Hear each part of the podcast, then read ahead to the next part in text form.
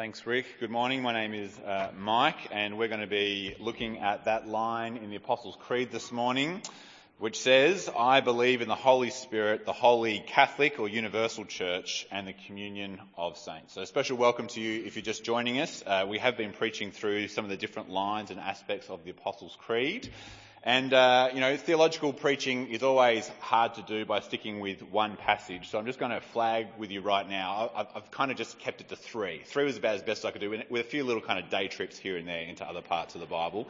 But we're going to do a little bit in Acts 2, just as a heads up, and then a bit here in Ephesians 2, and then 1 Corinthians 12. They're going to be the, the key kind of ones. And uh, I'll drop a few kind of references here and there, but um, which maybe you can spot in the wild as we go through. Let's pray. Our Father, we do thank you that you are a good and gracious God who speaks and who speaks to us by your word. Father, we thank you that you are the word who became flesh in the Lord Jesus, something that we particularly celebrate and remember at this time of year. And Father, we thank you that the Lord Jesus, who is now ascended and seated at your right hand, is still ruling and reigning in this earth through his word by your Holy Spirit. And so, Father, we pray today as we think about the Spirit and the church that we would be able to see how your Holy Spirit both unifies and diversifies believers in Christ as your family. And we pray this in Jesus' name. Amen. Well, what would you conclude about the work of the Holy Spirit amongst God's people if we just looked at the people sitting in our pews in our churches. You know, on the surface of it, what would you conclude about the work of the Holy Spirit?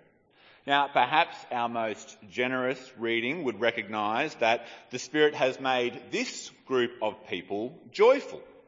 You know, joyful in our singing, joyful in speech, joyful uh, in our service of each other, even though many have and are facing hard and tragic circumstances. Uh, perhaps our most generous reading would recognise that the Holy Spirit has brought this group of very unlikely and disparate people together like a family. You know, even though many of us have very little common ground. Uh, perhaps our most generous reading of the church would recognise that the Spirit has made this group of people servant hearted and altruistic with their time and with their goods, you know, willing to sacrifice their independent existence for the sake of community. Uh, even though we cherish our freedom greatly and there is very little time or goods to give. Uh, perhaps our most generous reading of the church would recognise that God's Spirit has made this group of people here humble in confessing their sin and authentic in their repentance. That this is a community of love, joy, peace, patience, kindness, goodness, gentleness, and self-control. That could be our most generous reading of what the church looks like on the surface of it and what the Holy Spirit is doing amongst the community of the saints. Or perhaps a more cynical reading would conclude that, you know, on the surface of it, the Holy Spirit is doing very little to transform the lives of God's people. And that the Spirit hasn't yet overcome the, the self-interest that thwarts our generosity of our time and our money. That the Spirit hasn't yet conquered the fears that choke our willingness to volunteer and to serve. That the Spirit of God hasn't yet opened us up to others in a way that breaks apart our socially comfortable cliques or our social reluctance. Perhaps you might critically think that the Holy Spirit hasn't yet destroyed the masks that constrain our ability to be authentic with each other and to admit our faults. Perhaps a more cynical reading of a Christian church might conclude that, you know, on the surface of it, or hypothetically of course, the fruit of the Holy Spirit is barely noticeable if it is there at all. So how do we see the work of the Spirit in the holy universal church. And what does the Holy Spirit do for the communion of saints as we confess in the Apostles' Creed? I believe in the Holy Spirit, the holy universal church and the communion of saints. Now, really, I think what we're asking here this morning is how is the Spirit perfecting believers in Christ to be His church? Uh, and we're going to look at just two ways that the Spirit works in the church to perfect those who believe in Christ. Here's the first. These will be our two points. Um, the Spirit unifies believers in Christ as children of the Father. And secondly, the Spirit diversifies believers in the body of Christ for the common good. And so let's look firstly at the unity of the Spirit. Now, last week we began to look at what it means to confess that I believe in the Holy Spirit. And in summary, to confess we believe in the Holy Spirit means that we believe God's Spirit is the origin of all life, without exception. That we are not the source of our life or our talents or even our successes. No, this is the general work of the Spirit in preserving life. But we also believe in the very particular work of the Spirit to perfect life in Jesus. So, when we confess to believe in the Holy Spirit, we also mean that we believe in salvation from life in the realm of the flesh, that we have been rescued from slavery to sin, from God's just condemnation, and from death through faith in Jesus. And now we have been given life in the realm of the Spirit. That's where we live life now. So even though we live in fleshly bodies, we no longer live according to the flesh, hostile to God and living for our own glory, but we now live according to the Spirit of life and peace. And so to confess we believe in the Holy Spirit means that we believe the Holy Spirit is working. The Holy Spirit is perfecting us, just as the Spirit perfected Jesus to be the obedient Son of the Father. The Spirit shapes our desires so that we now want what the Father wants. And primarily this means that the Spirit makes us children of the Father with Jesus the Son. That is the great perfecting work of the Holy Spirit in the church. The Spirit enables us to pray with Jesus, our Father. Abba, Father. Not as I will, but as you will. And you see, this is the unifying work of the Spirit. To bring people from every house and tribe and tongue and nation into the family of God as real and genuine brothers and sisters of Jesus. Now, this is what was promised in the beginning of John's Gospel in chapter 1 verse 12. To all who did receive Jesus, to those who believed in his name, he gave the right to become children of God. And after the death and resurrection and the ascension of the Son, God does this by pouring out his Spirit to all who repent and who believe in the name of his Son. And this is what we see in the beginning of Acts. So this is Luke's second volume to the Gospel of Luke. After Jesus ascends into heaven, the Spirit is poured out on his disciples. And full of the Holy Spirit, the Apostle Peter proclaims this to the astounded crowd. This is Acts chapter 2 verse 32. God has raised this Jesus to life, and we are all witnesses of it. Exalted to the right hand of God, he has received from the Father the promised Holy Spirit, and he has poured out what you now see and hear. Therefore, let all Israel be assured of this. God has made this Jesus, whom you crucified, both Lord and Messiah. And when the people heard this from Peter, they were cut to the heart, and they said to Peter and the other apostles, Brothers, what shall we do?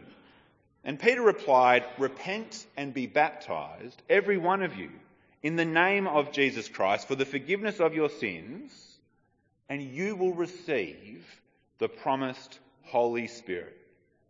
Can you see here the perfecting work of the Spirit? It's uniting people to each other and to God Himself as they confess their faith in Jesus as Lord.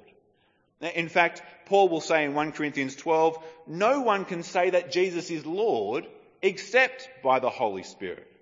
Because to say Jesus is Lord is to say that we are not Lord. You are not Lord.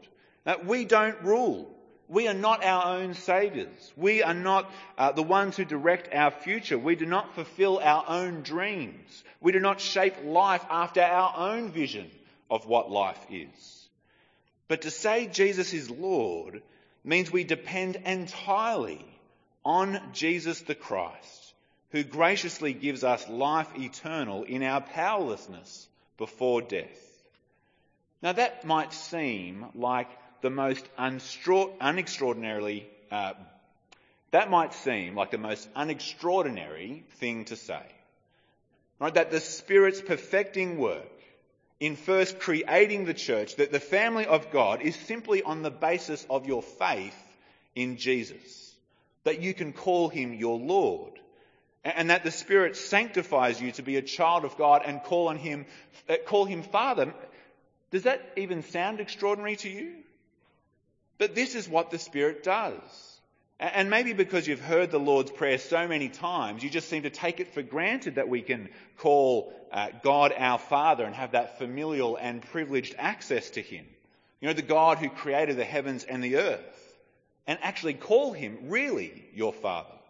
Or, or maybe you've heard that Jesus is Lord so many times that you've just forgotten the comprehensive depth of that claim on your life.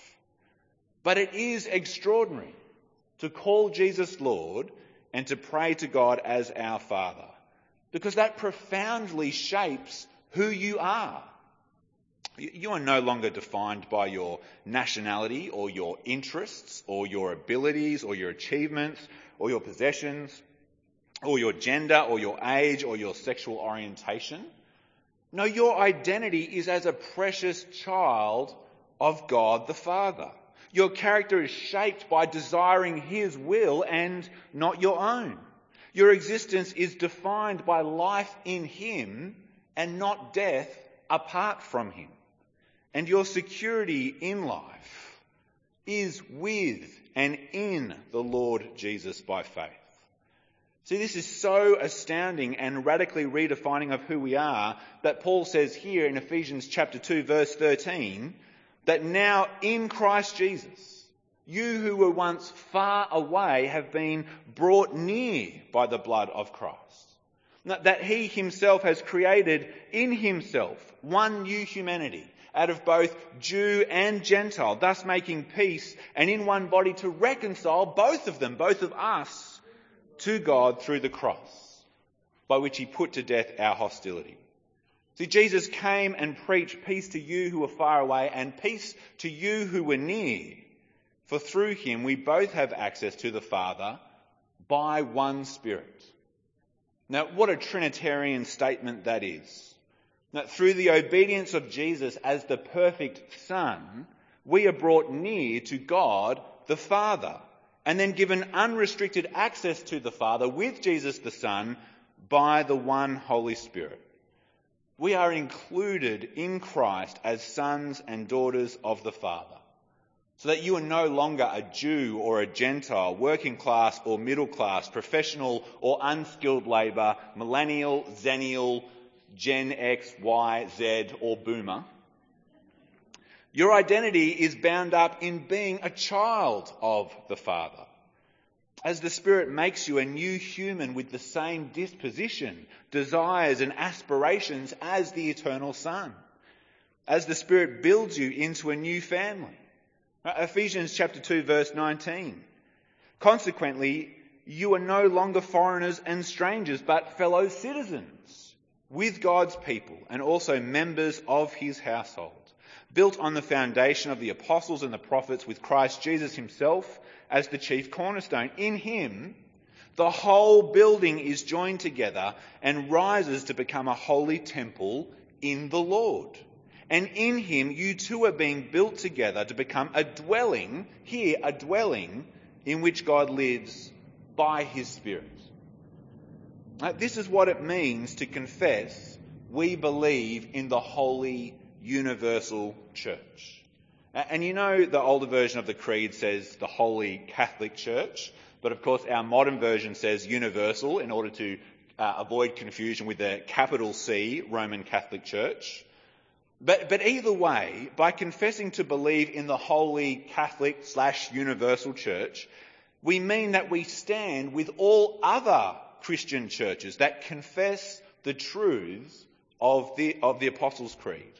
Uh, in fact, confessing the creed together is one of the ways that we are Catholic. It's one of the ways that we are universal. And I think you should also, therefore, be reluctant about ever joining a church that can't or won't confess the ancient creeds of the church. Because being Catholic means that we're not a sectarian cult or, or, a novel mutation from Orthodox Christian faith. And that doesn't mean that we're all the same. The Spirit doesn't make every one of us this kind of cookie cutter production line Christian. No, some Christians meet in you know, grand old buildings with leaky roofs. Some in community halls. Some meet in houses. Some sing a cappella. Some with a 12 piece rock band. Others just an organ. Some have an array of diverse nationalities. Some are more homogenised and, and pasteurised. We aren't all uniform, but we do have real and genuine unity by the one Holy Spirit. And I wonder if you realise again how extraordinary that this is, uh, especially given how difficult it is for anyone to give up their life in order to depend on life in Jesus. And how striking it is to see people yearning in hope for what the Father desires.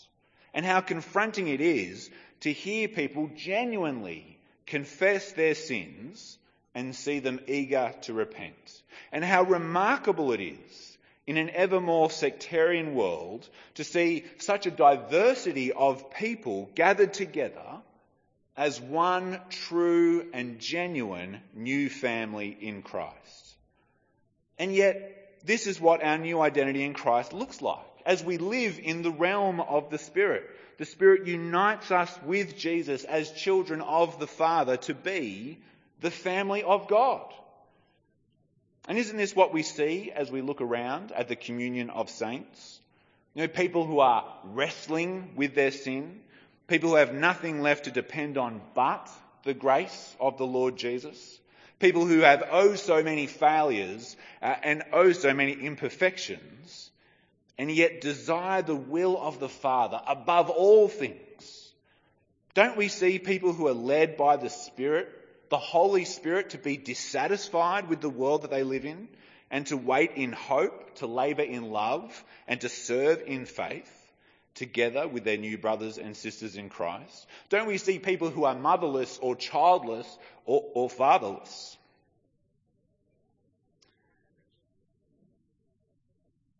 But who have a multitude of real siblings and parents and children and aunties and uncles. I knew I would choke up there. Because it's true. And maybe actually, here's a good moment to pause while I get a drink of water and consider what you see. What do you see here? What do you see the Holy Spirit doing here in the communion of saints?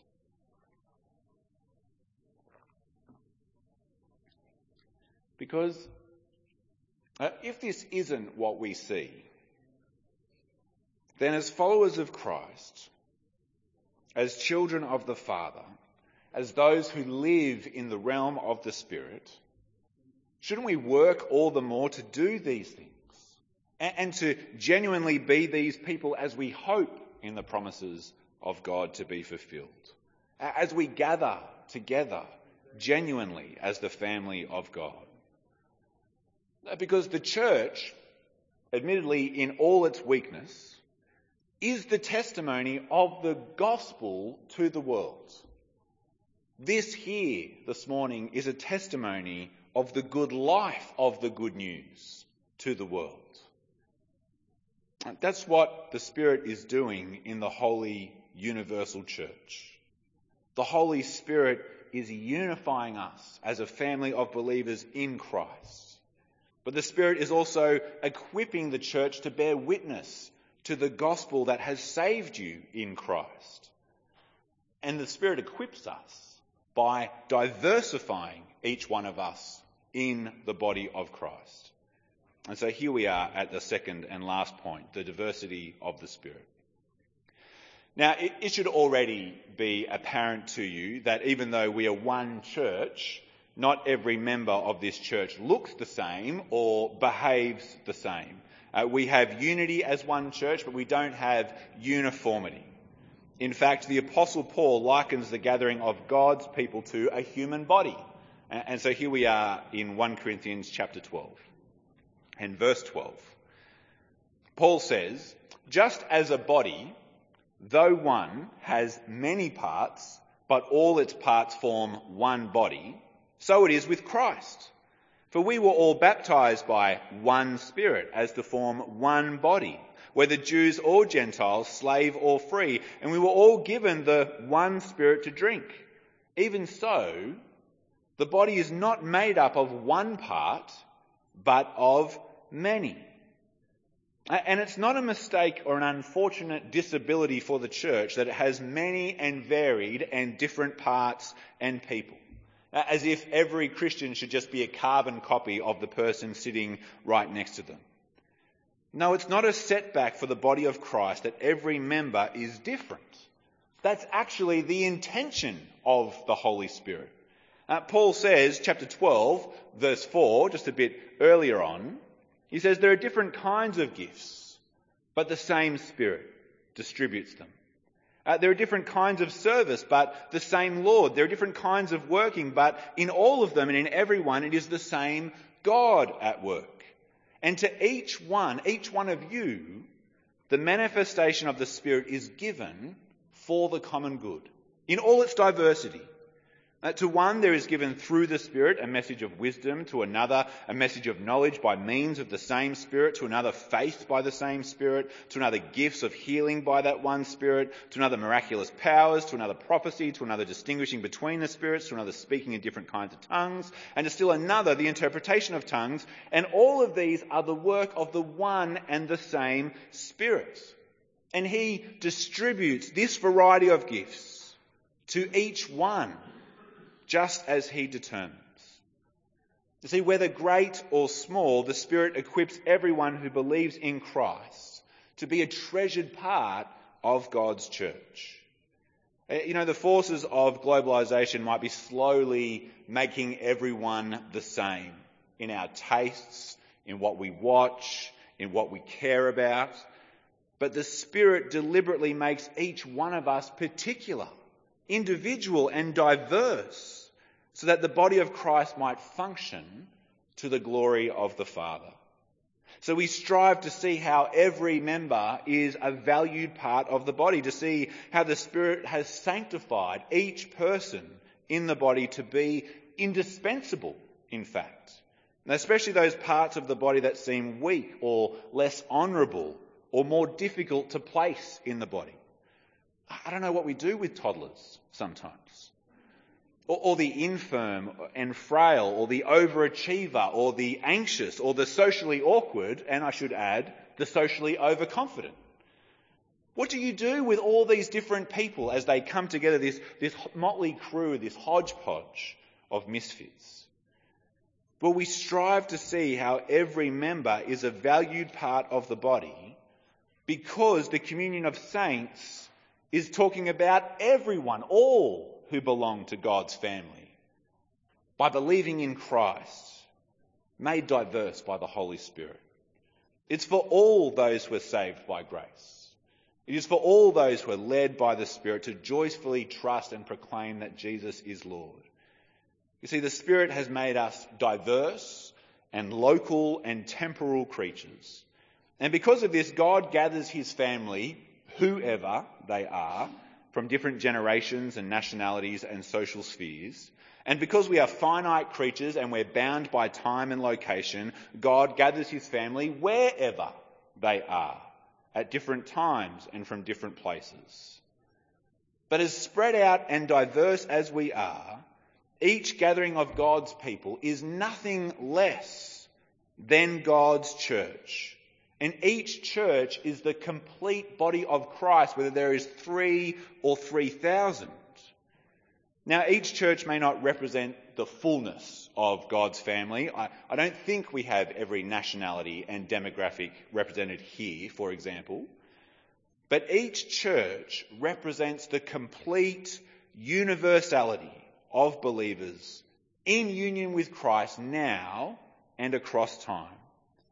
See, in this way, each local church is an anticipation of the full family of God to be gathered in the last day from every tribe and people and language and nation.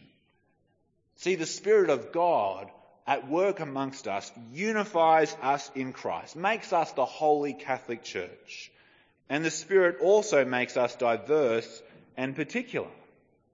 So we genuinely are the communion of saints and not a homogeny of saints. And this means that your spiritual gift, whatever it is, for the common good, and your part in the body of Christ will change in the context of whatever particular church of uh, God gathers you in at any given place and time. Uh, and so this morning, uh, Nick Larkin and Jocelyn and Hannah, they have the gift of music in our church.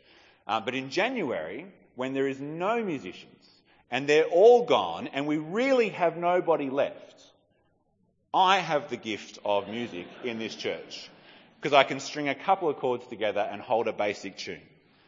But that is my gift then, but not here today because of the people God has gathered together for the common good.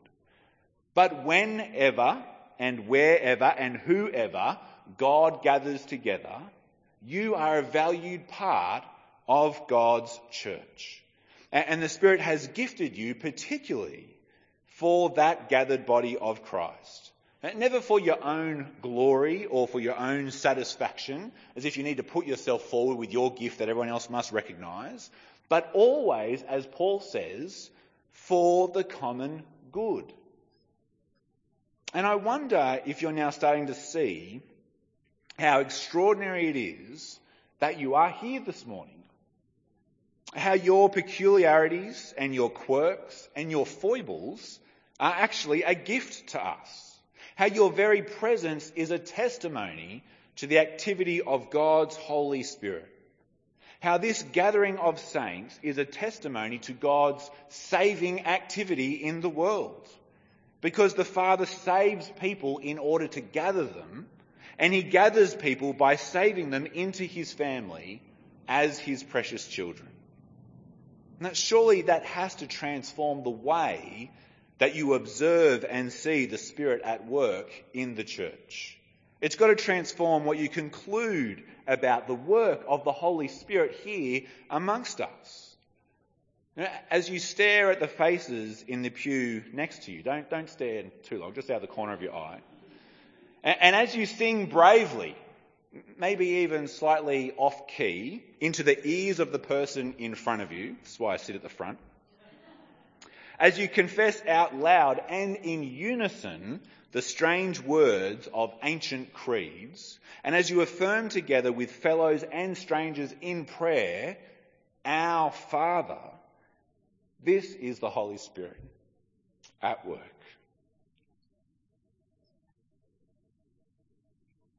We started off with two questions.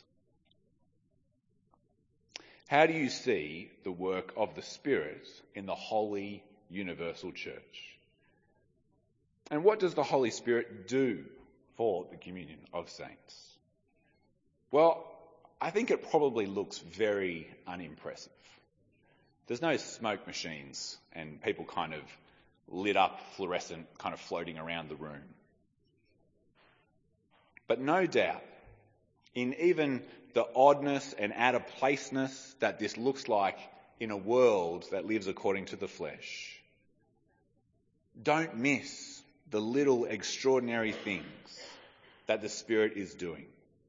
As often as we are gathered by the Father together, as we confess Jesus is Lord together, as we continue to pray, Our Father, your will be done together, as we confess our sins together, as we are led by the Spirit into repentance together, even as we together bear with one another in love, don't miss those little things. The work of the Spirit is true and alive and active amongst His saints. And this is how the Spirit is perfecting believers in Christ to be His church, the church of God. Uh, the Spirit both unifies and diversifies believers in Christ to genuinely be his family. Let's pray and give thanks and praise God for that amazing work. Our Father, we do thank you that you are doing extraordinary works by your Holy Spirit amongst us. That by your Holy Spirit we are able to declare and proclaim that Jesus is Lord and we are not. That by your Holy Spirit we are able to come to you with all the unfettered privilege access to pray, Our Father. Father, that you are doing a great work by your Holy Spirit in gathering your people, whoever they are, wherever they are, and whenever they are, to genuinely be your family and your church, the body of Christ. And so, Father, we pray that we would be able to notice this small but extraordinary thing, how the Spirit is uniting us in Christ, but has also gifted each one of us in diverse and particular ways so that we might proclaim your glory to the world around us, to all the nations, and even to the powers in the heavenly realms. And so, Father, we ask this in Jesus' name. Amen.